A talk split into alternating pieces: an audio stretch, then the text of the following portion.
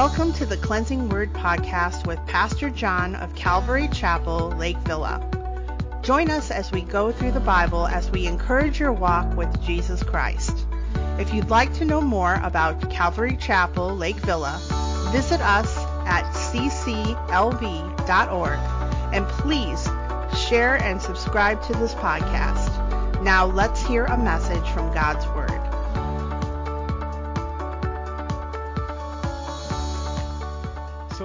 Looking at our chronological journey through the Gospels, and we're at lesson number 39. We're really coming toward the end of Jesus' year of popularity. And so, we're going to see things winding down very quickly and the hatred of Christ kind of ramping up very quickly as we continue on through the next few months. And uh, we'll find ourselves pretty soon back in the Gospel of John as well as he really didn't deal with a lot of the synoptic gospels during this period. So we've largely been in Matthew, Mark, and Luke in the synoptic gospels. Today we're going to be looking at Mark's gospel and then Matthew's gospel, uh, talking about using our gifts and talents. And so I want us to see the first point is a little bit more difficult to get this using our gift and talents, but I just want us to clearly see in the very first point that the disciples followed him. And part of using the gifts and talents that the Lord would give them very shortly as we get to our second point. We'll see of the Lord calling the 12 to himself. We'll see the Lord giving them in the third point gifts and sending them out. It was first necessary that they simply follow Jesus. They were there when he went to Nazareth a second time and saw how the people there in Nazareth still rejected him and how Jesus dealt with that situation, as we'll look at in our first point. But also, they were with Jesus. He called them, they followed him, and he gave them gifts of the Holy Spirit, the power of the Holy Spirit. And I would argue that they had to learn to use the gifts that the Lord had given them. So in the early 80s, we were in a season of economic turmoil that left much of the construction world kind of out of work, and I was just a young apprentice bricklayer at that time. And uh, I found myself sitting at home unemployed for almost a year during that time. And uh, maybe I would have done things differently as an older bricklayer than I was as a un- younger bricklayer at that time, still in the apprenticeship. But uh, there was a point to where if my boss, for example, didn't have work for me, I'd, I'd go look somewhere else. But at that time, there was nowhere else to be looking. Uh, industry shut down, housing shut down, and we were just kind of on the unemployment train, and it wasn't a good time. Lily had to go back to work. She had been at home with our kids. Um, I became Mr. Mom, Mr. Dad there at the home. But saying all of that, during that time, I had a lot of time to practice bass guitar. I was in a Christian band, and I practiced probably during that period more than any other period during my life. I was taking lessons. Uh, fortunately, could still afford to take the lessons. And I was practicing, learning scales, learning how to play. And although you don't even see me play bass anymore, any of the skill that I have as a bass player, I can tie back to the early 80s for a year that I sat at home a lot and got to crank up my bass amp and play music. Um, the time was useful in that sense, not in another a lot of other areas, uh, but it was useful in that. I gained skills during that time. It was a time when things were going hard, but I took advantage of the difficulty and gained skills in other areas that I wouldn't have had time to do. And I think sometimes we can come into areas where uh, difficulties in lives can cause us to gain skills that we perhaps wouldn't even know that we could develop, but we take advantage of the difficulty to gain the skills that will help us in the future. And I hope that when we look at these things today about the disciples and they're following Jesus and taking opportunity to develop the skills. And sometimes the Lord works in us in such ways that we find unique opportunities to develop skills that will help us in future ministry, as did that period of learning how to play the bass better. And I'd been playing for 10 years, but I locked in as a bass player during that time. And uh, people notice. I played rarely. You know, a couple of years ago, Lily and I were down in a pastor's conference, and uh, I just I never offer my services, but I did that year. They didn't have a bass player, and we were at the church, and I said, you know, I could play with you if you want, and if you want to warm up, and if you want me, fine. If not, fine. But so they did, at least for one session. I played with them, and uh, then afterwards we were eating lunch, and one of the people at the table, the gal was a bass player, and she goes, "I can tell you were a bass player." That you want a guitar player who plays bass, but a bass player and there's a difference. You guys wouldn't understand that. But I would lock all that into that time of learning. And so, what's going to be our time of learning? I think I want us to look at using our gifts and talents. They may not always be necessary in the future. The Lord may develop us in different ways with different gifts and talents, as He has for me. But there has to be a starting place, and there has to be a place where we develop those gifts. And I want us to see today, in using our gifts and talents, that first of all, there in Nazareth, they were astonished and unbelieving in Mark 6, verses 1 through 6. And then in Matthew 10, we're going to go from verses 1 through 15, and we're going to look at two points from there the calling of the 12 disciples, and then the sending of the 12. And we'll close out the study with that. But all along, I want us to just think about our own life, our walk with Jesus, and the gifts that He has given us, and how are we developing those gifts that He has given us. We begin in Nazareth in Mark chapter 6, verses 1 through 6. This also is found in Matthew 13, 53 through 58. Uh, I don't think this is to be confused when Jesus in Luke chapter 4 went to Nazareth, and, they, and I'll talk about that in a moment. I think these are two separate occasions that I think Jesus went back to Nazareth and, in a sense, giving them a second opportunity. How many of you, when you first felt the call of God upon your life, responded at the very first call? Or, for many of us, it took a second or third opportunity. I think that's what we're seeing a second opportunity in Nazareth. Let's read a bit of the text and begin to talk about it. He's back in Nazareth, verses 1 through 3 of Mark 6. And then he went out from there and came to his own country, and his disciples followed him. And when the Sabbath had come, he began to teach in the synagogue, and many hearing him were astonished, saying, Where did this man get these things? And what wisdom is this which is given to him, that such mighty works are performed by his hand? Is this not the carpenter, the son of Mary, the brother of James, Joseph, Judas, and Simon? Are not his sisters here with us? So they were offended at him. So after Jesus was baptized, after his 40 days of temptation, in the wilderness, when he came out of that, according to Luke chapter 4, he went to his hometown to announce his ministry. He did so by going to the synagogue, and on that day he read in the synagogue from Isaiah um, 61, verses 1 and 2. Luke gives us most of that reading. He doesn't finish Isaiah 61, verse 2, because it really deals with the second coming of Jesus Christ. So Jesus stopped short in reading that day, but this is what he read, reading from Luke 18, 19, and 20. Luke chapter 4, verses 18 and 19. The Spirit of the Lord is upon me, because he has anointed me to preach the gospel. He has sent me to heal the brokenhearted, to proclaim liberty to the captives and recovery of sight to the blind, to set at liberty those who are oppressed, to proclaim the acceptable year of the Lord. After reading that portion of Scripture, the Word of God tells us that he took the book, the scroll, he handed back to the attendant.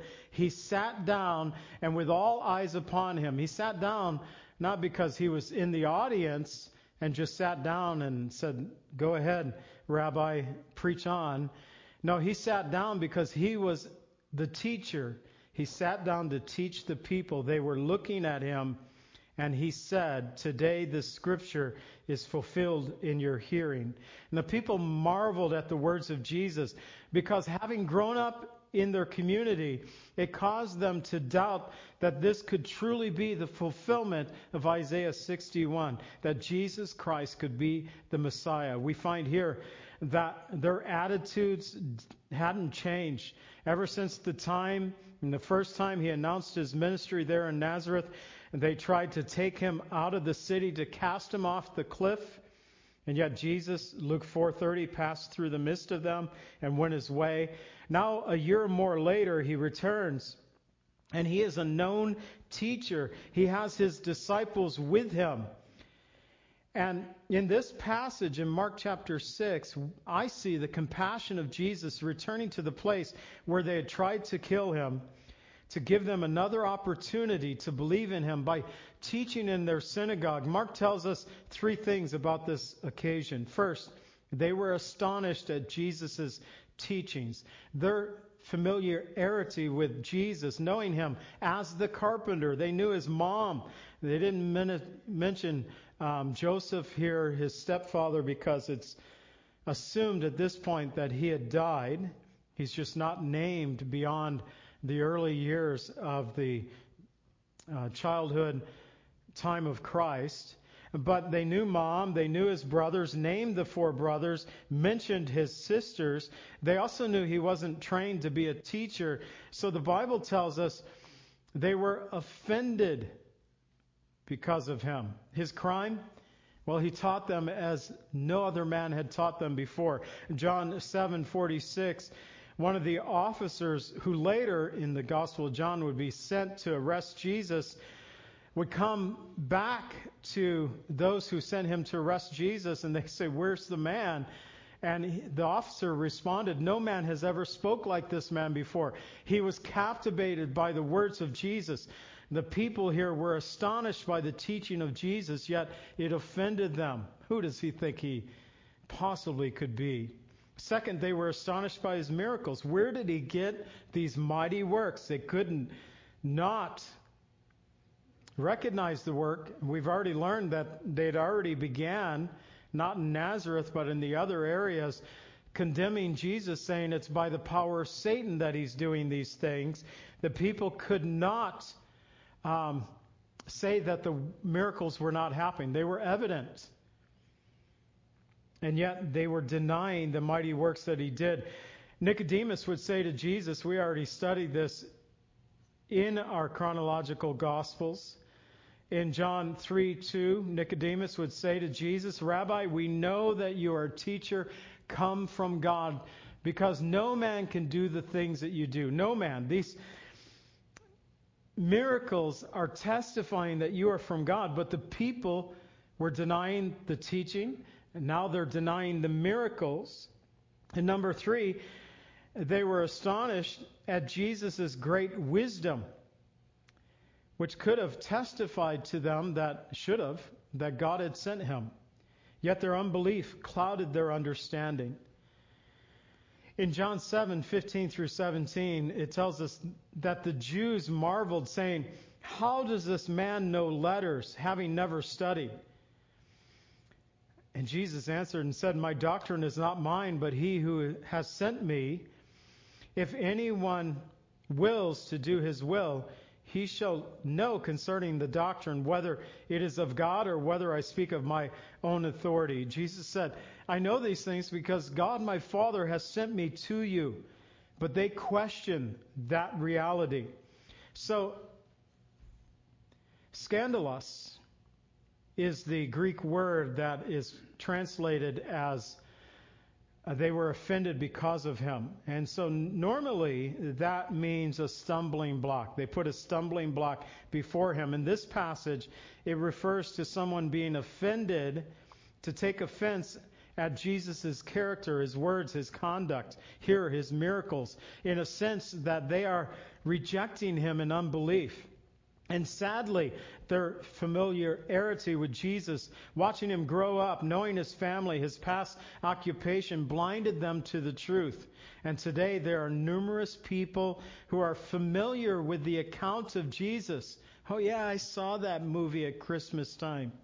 I really didn't understand it. They might be familiar with a little bit of the teaching of Jesus. Maybe they've even read the Bible, but they're familiar only to a point, and they fail to receive Jesus as their Savior. That's what's happening ultimately in Nazareth. They're failing to receive Him as the Messiah. And so Jesus responds, verses 4 through 6. A prophet is not without honor except in his own country, among his own relatives, and, to, and in his own house. And he could not do any mighty works there, except that he laid hands on a few sick people and healed them. And he marveled because of their unbelief. Being part of the Godhead, Jesus, his power is unlimited. But the Godhead often chooses to work in response of the faith that we have toward the Lord. It's not that God can't work, He can and He often does. But often He chooses to work in response to our faith. It could be an individual's faith, a group, a church faith, a nation's faith toward God. And at present, only a few Nazarenes believed, only a few were healed. Even worse, Jesus had come to his own people, the nation of Israel, and although their prophets had foretold of his coming, like there in Isaiah 61, verses 1 and 2, most did not believe in him. John 1, verses 10 through 12 tells us that he was in the world and the world was made through him, yet the world did not know him. He came to his own, talking about the Jewish people, and his own did not receive him. But as many as received him, to them he gave the right to become the children of God, to those who believed in his name. So, in returning to Nazareth, Jesus continued to show his compassion. He taught again in their synagogue. He healed a few who were there. And though the people were astonished by Jesus, their astonishment did not lead to faith. Jesus, in fact, it says he marveled in their unbelief. Now, I looked this up, and only one other time in Matthew 8:10 and Luke 7:9, talking about the same situation there, only one other time does the Gospels tell us that Jesus marveled. Here in John 6 6, Jesus marveled because of their unbelief. They were Jewish people that refused to believe in the Messiah, and he marveled at their unbelief. But in Matthew 8:10 and Luke 7:9, both telling the same account, Jesus marveled at a centurion's belief. Here was a Gentile who their people worshiped many other gods, Yet he had more faith than the Jews who were to worship the one and true God, and Jesus marveled because of his belief. Whether Gentile, a person of those who worship many other gods, or those who have been raised in faith, we need to be those who have faith in Jesus. What I want us to see for the disciples. And really, the disciples aren't mentioned here except for the very um, first verse. But for us, what I want us to understand, then he went out from there, came to his own country, assumed to be Nazareth, and his disciples followed him. So, for the disciples to use their gifts and talents, it was necessary for them to continue to follow Jesus. There was new surveys that came out this week talking about the church since our life of the church since the pandemic, since the uh, 15 days to slow the spread. I can't even remember that. I was trying to remember the exact words there. 15 days that turned into about a year and a half. And churches being closed and strip clubs and uh, bars being open, saying that churches are non essential.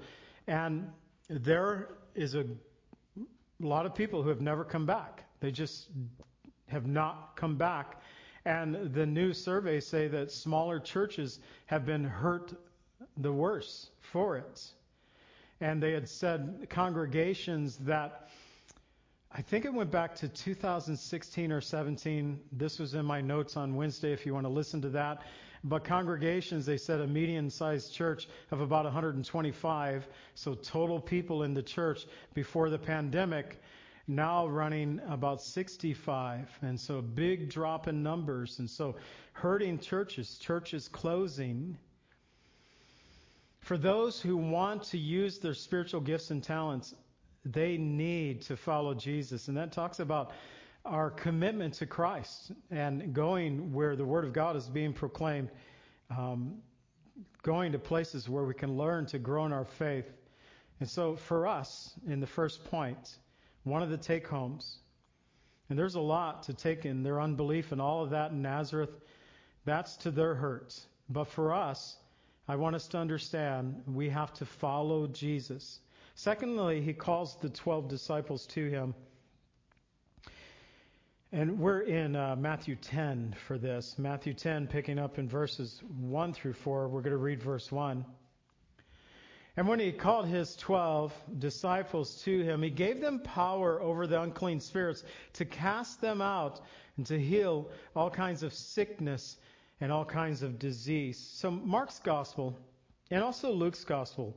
So the synoptic gospels is a way that the theologians have termed Matthew, Mark, and Luke because they have similar accounts of Christ. Now, Matthew doesn't tell us about the original calling of the 12, but Mark and Luke do. So, Mark 3, verses 13 through 19, tells us when Jesus first called the 12 to himself that he might send them out to preach. And the 12 have been following Jesus.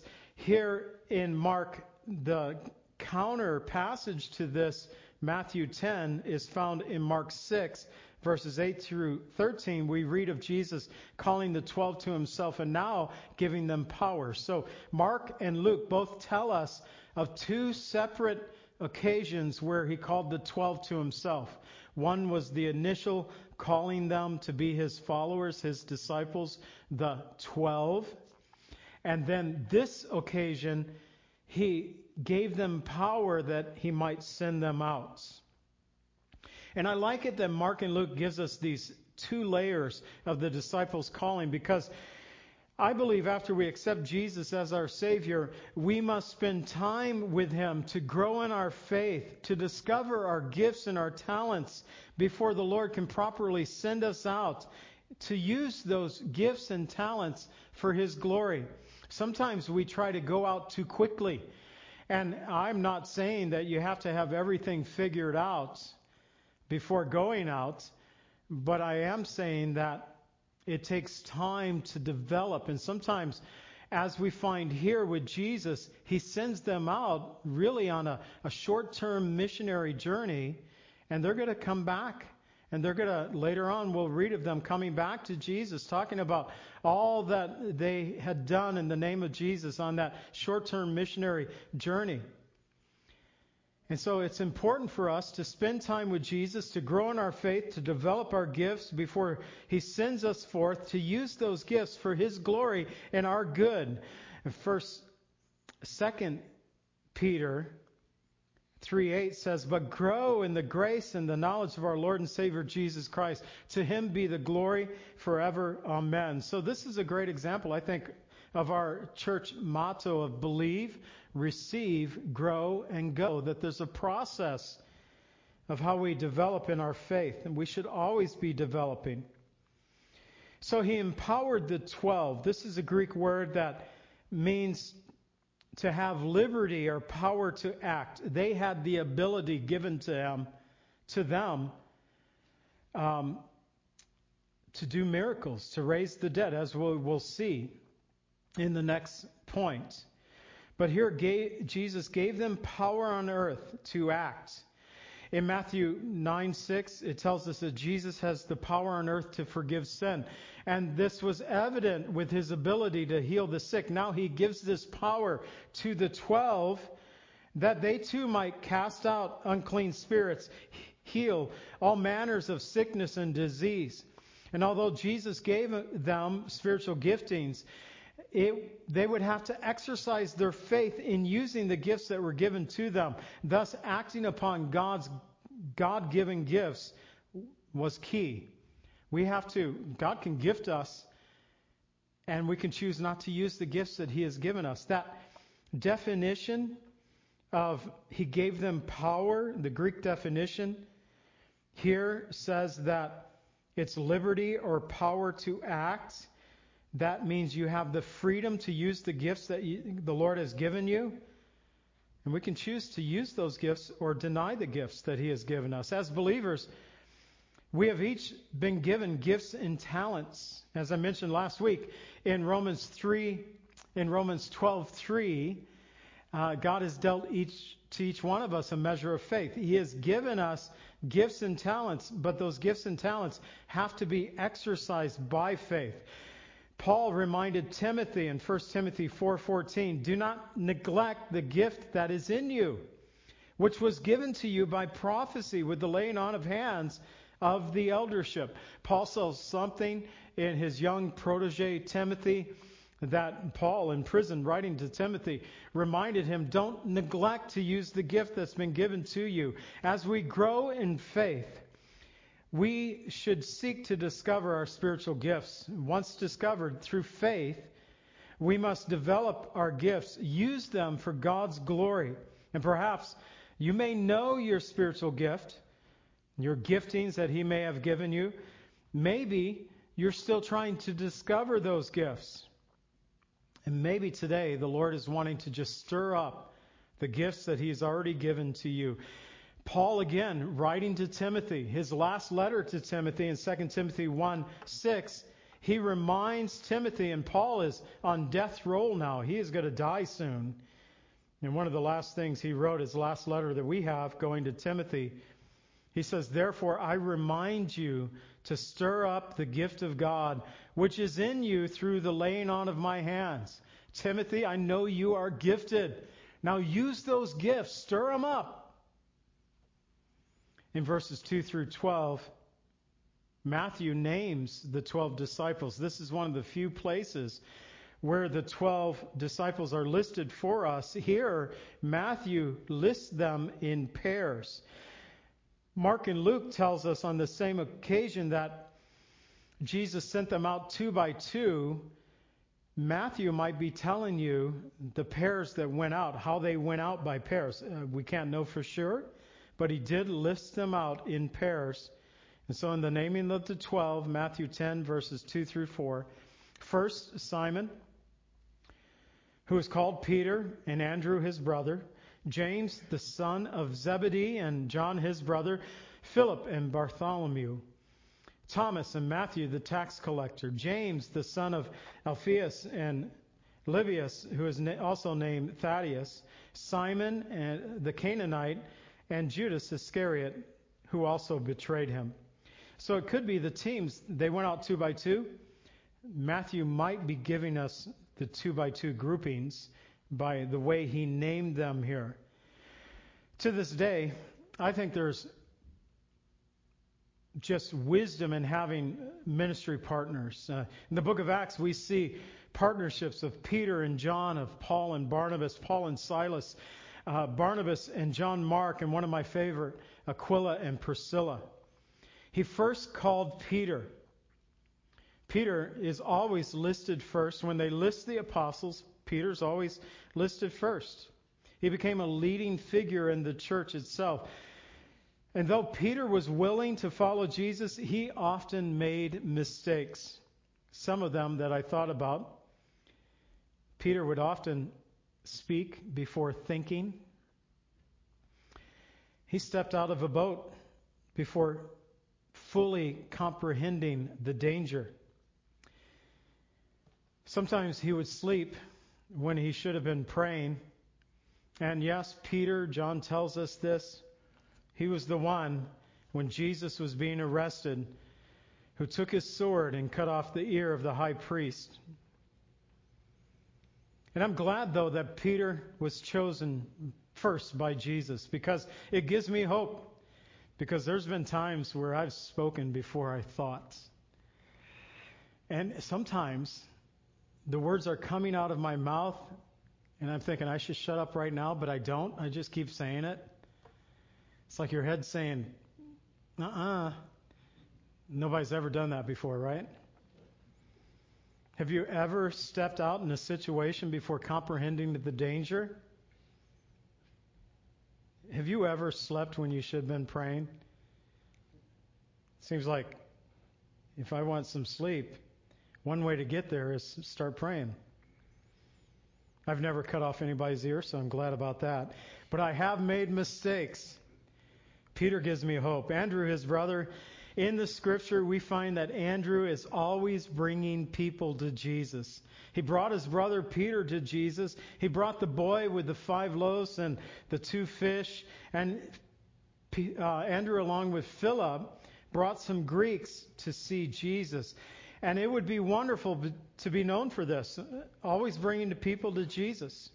James, the son of Zebedee, and John, his brother, it appears that Andrew and John were disciples of John the Baptist before they became disciples of Jesus Christ. It could have been that John then introduced his brother James to Jesus. We don't know that, but we I believe by the Gospel of John that John was a follower of John the Baptist, and so there was this influence that plays in there.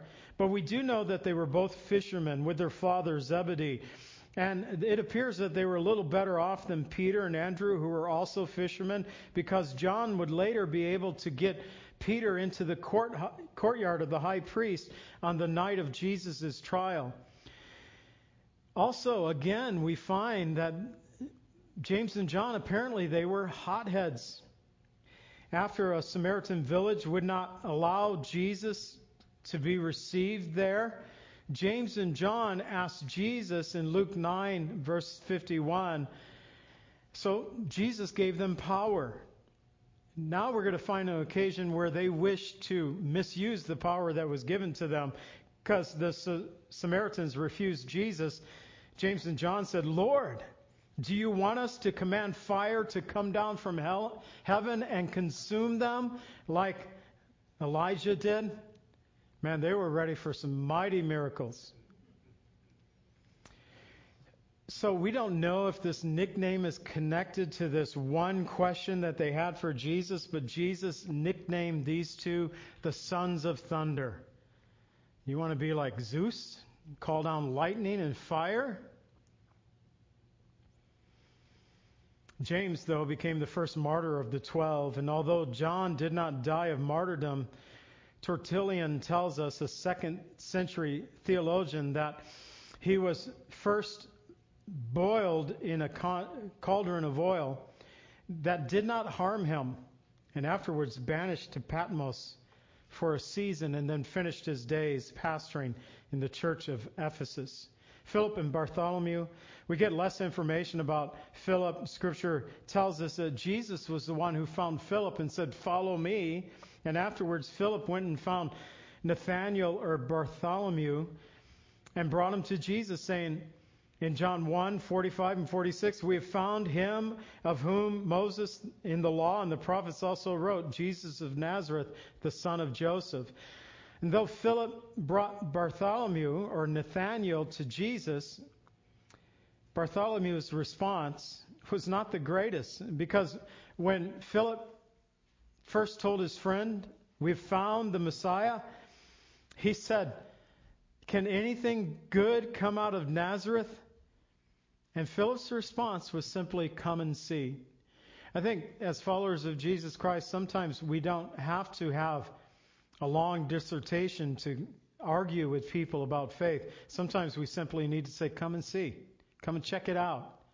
Just come and tell me what your response might be. And Bartholomew did respond. He did come. And he discovered. In fact, he would declare to Jesus in John 1:49, the first time he met Jesus, his proclamation was, "Rabbi, you are the son of God, the king of Israel." And so it didn't take him long to discover. He just needed the invitation. Thomas, called the twin, he's best known to us as Doubting Thomas. And that is because he did not believe the other disciples after Jesus rose from the grave, that Jesus actually had risen from the grave. It appears that Thomas often uh, looked to the negative in every situation. There are some people, do you know them, that always has this negative situation about it. They can't look to the positive for anything. That seemed to be Thomas. When Jesus wanted to go to where Lazarus was, Jesus had announced that he had died. Let's go there. And the disciples said, Lord, don't you know that they want to kill you? And um, Thomas responded, Let's go that we may die with them. Hey, if we're going to go, let's go. We're going to die, but let's go. But I'm glad that Scripture ret- records this one question of Thomas. When Jesus said, You can follow, I'm going to go, I'm going to leave, but you can come, you can follow me. Thomas responded in John 14, 5 and 6, said, Lord, we do not know the way or where you are going. How can we know the way? And Jesus said to him, John 14, 6, I'm the way, the truth, and the life, and no man comes to the Father except by me. I'm glad doubting Thomas asked that one question of Jesus. We don't know where you're going. How can we know the way? And Jesus said, I am the way. Do you know that less than two weeks ago, that verse, I'm the way, the truth, and the life, no one comes to the Father except by me, John 14, 6, that verse that is on the back of my uh, sweatshirt that I wear, that verse that is on the back of my pickup truck, that verse that a guy was wearing in the Mall of America in Minnesota was asked to leave the mall, take the shirt off, or go. People don't want to know the way. They don't want to know the truth. They don't want to know the life today. That's found in Jesus Christ. So Matthew, or Levi, he was a tax collector, as Matthew tells us here, uh, writing about himself. When he called Jesus, he gave a great feast in his house, and the fellow tax collectors, the sinners, also joined them there. And although not, nothing more is really mentioned of Matthew, we are eternally grateful for the gospel that he has given us. James, the son of Alphaeus, James, or James the Less, as he's called in Mark 3:40, um, either called him James the Less because he wasn't very tall, or he was second under James, the son of Zebedee. We don't know much about him, but we do know that his mother was so Mary, Jesus' mother's sister, was at the foot of the cross with uh, Mary. She was there. His, he was related to Jesus. His mom was at the foot of the cross. Tradition says he took the gospel to Persia or modern Iran and was martyred there. Lebbeus or Thaddeus, although we have no real insight on Thaddeus, um, he is called by three different names in three gospels Lebbeus, Thaddeus, and Judas, the son of James. Simon the Canaanite, he's called the Zealot because they fought against Rome. And so they were looking to oppose the Roman rule. Often the uh, Zealots were assassins at that time. And he was looking to hold on to the Mosaic traditions and Judas Iscariot. Every time Judas is mentioned, listed the first time in all of the Gospels, they tell us, as Matthew did here, Judas who also betrayed him. Every one of the Gospel writers tell us of Judas's betrayal. I mean, they blow the the whole account. You know, if you're writing a novel, you're writing a book, a suspense thing, you usually don't tell who the murderer is the betrayer is until the end. You want to leave a little suspense in there. They so detest the things that Judas did to Christ that they let you know right from the beginning who the betrayer was. Truly, Peter, ten of his fellow apostles, they give me hope because in similar ways, Jesus has called each of us. He is patient with us. He works in us with all of our quirks, all of our oddities that we can have, and something to ponder. Jesus gave the same power that he gave to the other 11, he came to Judas. He gave it to Judas as well. Ultimately, Judas chose not to use the gifts, the talents the Lord has given him. And that is something that we have. We can choose either to use the gifts or talents or choose not to use those gifts. Our final point, 5 through 15, we find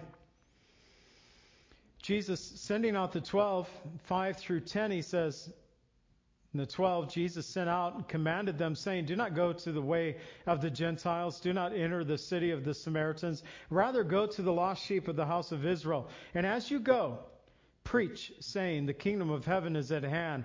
Heal the sick, cleanse the lepers, raise the dead, cast out demons. Freely you have received, freely give. Provide neither gold or silver or copper in your money belts, nor bag for your journey, nor two tunics nor sandals, nor staffs. For a worker is worthy of his food. So Jesus' instruction don't go to the Gentiles, don't go to the Samaritans, go to the lost sheep of Israel. And as you go, preach the kingdom of heaven, that the kingdom of heaven is at hand. And then heal the sick, cleanse the leper, raise the dead, cast out demons. Freely you have received, freely give. So later on, the Lord, after his resurrection, his ascension back into heaven, he would send them to go to the Gentiles. We read about that in Acts 13, 47, and the Samaritans. We read about in Acts 4, 27. Jesus would send them, but now was not the time. Jesus instructed them to take nothing extra for their journey. If you ever went on a long trip, um, when we, I was part of a construction mission trip in South Sudan, we were told we could only take 15 kilos, 30 pounds, uh, per passenger when we went into South Sudan because we flew in on a bush plane and there was limits of the weight that we would carry. It's hard to pack only 30 pounds. We were we were doing a construction mission trip and I brought tools.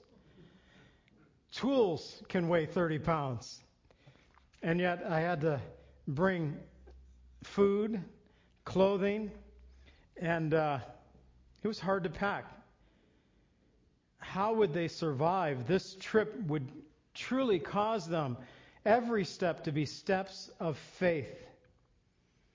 They were to bring with them the power that Jesus had given to them, the power to heal, to cast out demons, to preach the kingdom of God.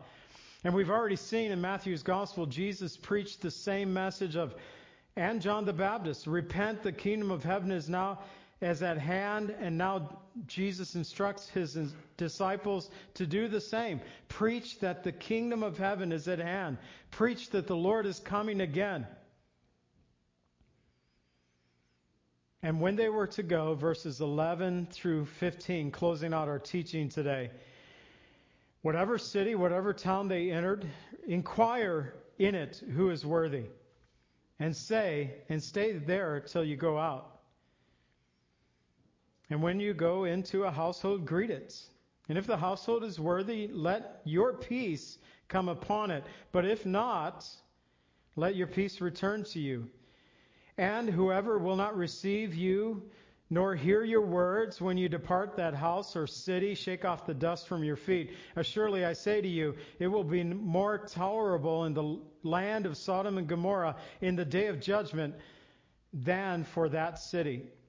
So, besides not taking extra money, extra stuff, when they came into the town, they were to look for a worthy, I don't know, they came into the gate and said, Who's the best family you got in this town? Who's the worthy people here? Who loves God in this city? And go there. If the house was worthy, let your peace be upon that house. If not, let your peace return to you. If the town did not receive you, shake the dust off your feet. This was customary to shake the dust off for Jewish people when they went through the Samaritan villages or went through a, a Gentile town, They would often knock the dust off their feet, kind of saying that we don't want to bring your dust even into our country. So here it was a rejection, though. You have rejected the gospel message of Jesus Christ. We don't want to carry your dust with us. They were to let their peace come upon them. Jesus said in John 14:27, "Peace I leave with you, my peace I give to you, not as the world gives do I give.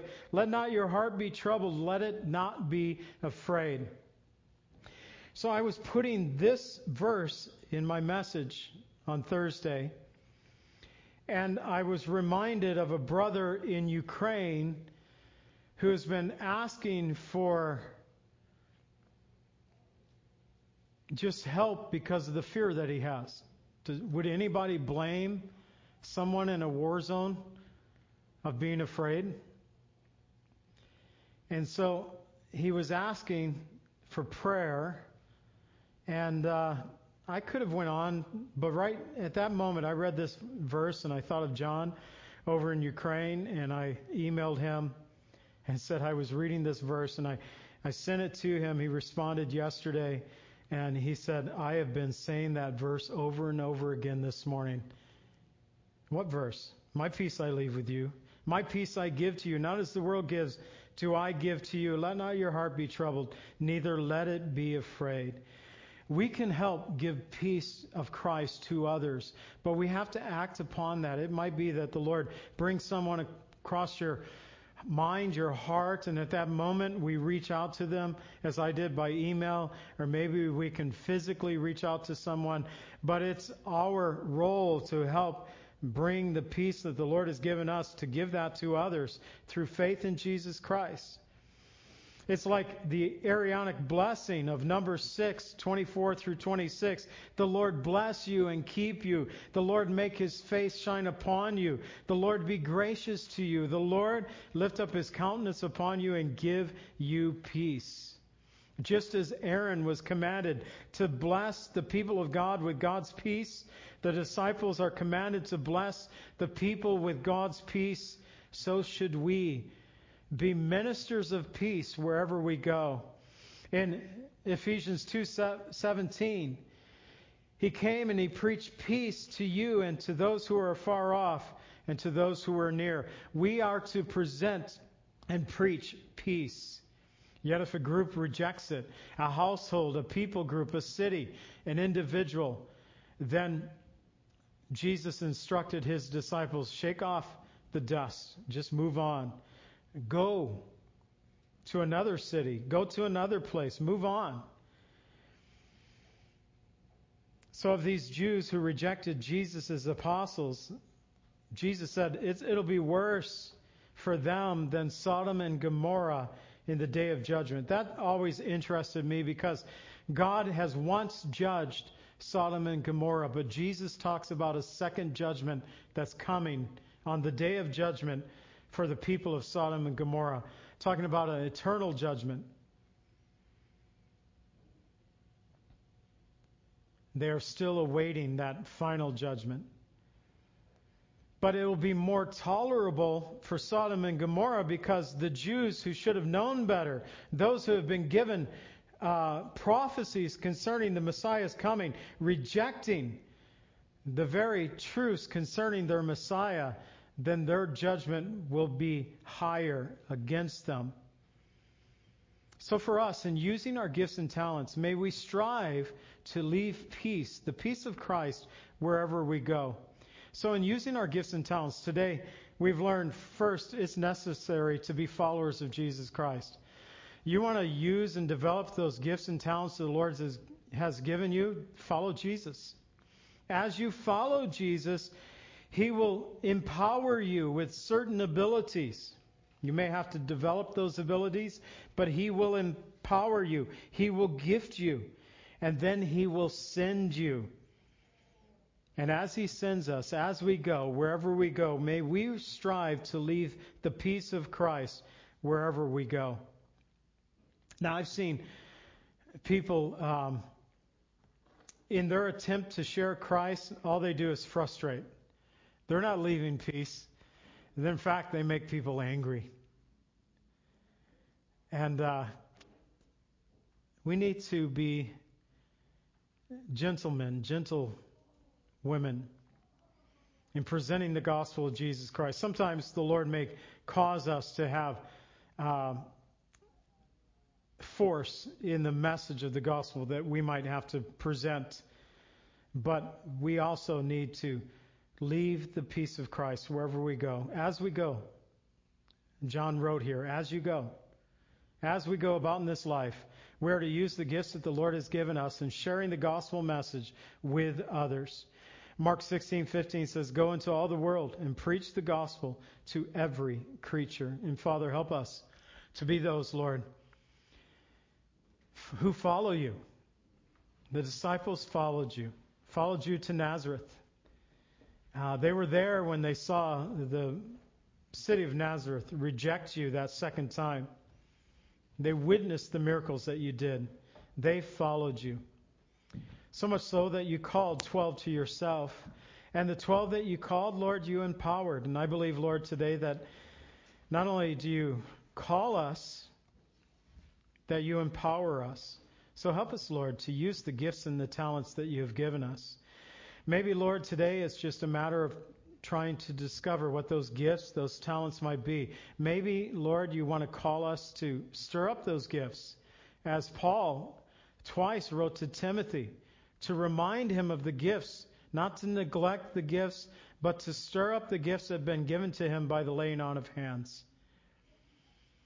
Help us, Lord, that we would be ministers of peace in a world, Lord, that there is so much false peace in this world, Lord. You've given us your truth. Help us to be ministers of peace in this world that others might see you and know you as their Savior. We pray these things in the name of Jesus. Amen.